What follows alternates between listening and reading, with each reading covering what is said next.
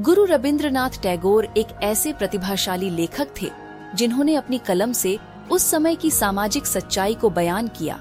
फिर चाहे वह काबुली वाला में दिल को छू लेने वाला बंधन हो, सुबह के मौन सपने हो, या पोस्टमास्टर का अकेलापन। आइए सुनते हैं उनकी ऐसी ही दस कहानियाँ, चाइम्स की नई पेशकश श्री रविंद्रनाथ टैगोर का संग्रह में। Audio books for a better you at rupees sixty nine available only on Audible This is Chimes Radio original podcast.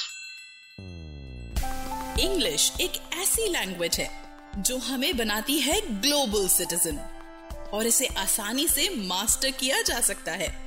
तो इस पॉडकास्ट में सुनिए और सीखिए कुछ ऐसे इंग्लिश वर्ड्स जो बनाएँगे आपकी कम्युनिकेशन स्किल्स को और भी बेहतर। तो शुरू करते हैं चौक एंड डस्टर अक्सर जब हम अपने कंट्री के इंडिपेंडेंस स्ट्रगल के वीडियोस देखते हैं या फिर कोई फोटोग्राफ देखते हैं तो उसमें से बहुत प्रोमिनेंट फोटोग्राफ है Mahatma Gandhi the father of our nation वो एक प्रोटेस्ट मार्च को लीड कर रहे हैं। और बहुत तेज़ी से चलते हुए वो किसी और चले जा रहे हैं और उनके पीछे बहुत सारे लोग हैं। ये आइकॉनिक मार्च था Dandi march which was against the salt monopoly of the Britishers आज इस मार्च की एनिवर्सरी है। It happened on twelfth of March in the year 1930 and it continue till six of April actually ये march क्यों hold किया गया था? The reason was That Britishers had levied a huge tax on the production of salt and Indians were against it because salt was something that had to be easily available to people. So, Mahatma Gandhi, along with many people, as one of the acts of civil disobedience, led the Dandi March. ये एक historic salt march था which started from Sabarmati Ashram in Ahmedabad in Gujarat and went till the village of Dandi in the state's coastal region. Exactly 6th April 1930 को 6:30 AM पर गांधी जी ने salt law को break किया था So, anniversary of this historic Dandi Salt March today, and we are so proud of the independence we got after all these struggles by our forefathers. And this gives us our word for today, which is protest.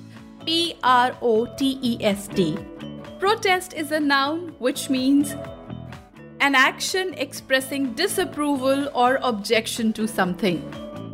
Hindi में protest का मतलब है विरोध When we use this word in a sentence, we say, She began to protest but was stopped later by people. And when we look at the origin of this word, protest originates from Latin word pro, which means publicly, and testis, which means witness.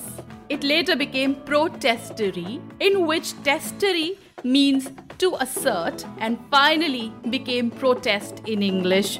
That is how this word came into being. To know about other words, their meaning, usage, and origin, listen to more episodes of this podcast, which is Chalk and Duster.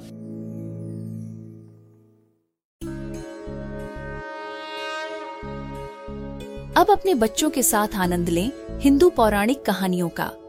Chimes लेकर आए हैं महादेव की महिमा नव दुर्गा रूपांतरण, समुद्र मंथन की महाकथा और दशावतार जैसी प्रसिद्ध ऑडियो बुक्स अपने बच्चों को जोड़ें अपने संस्कारों के साथ। Audio books for a better you now only at rupees sixty nine available only on Audible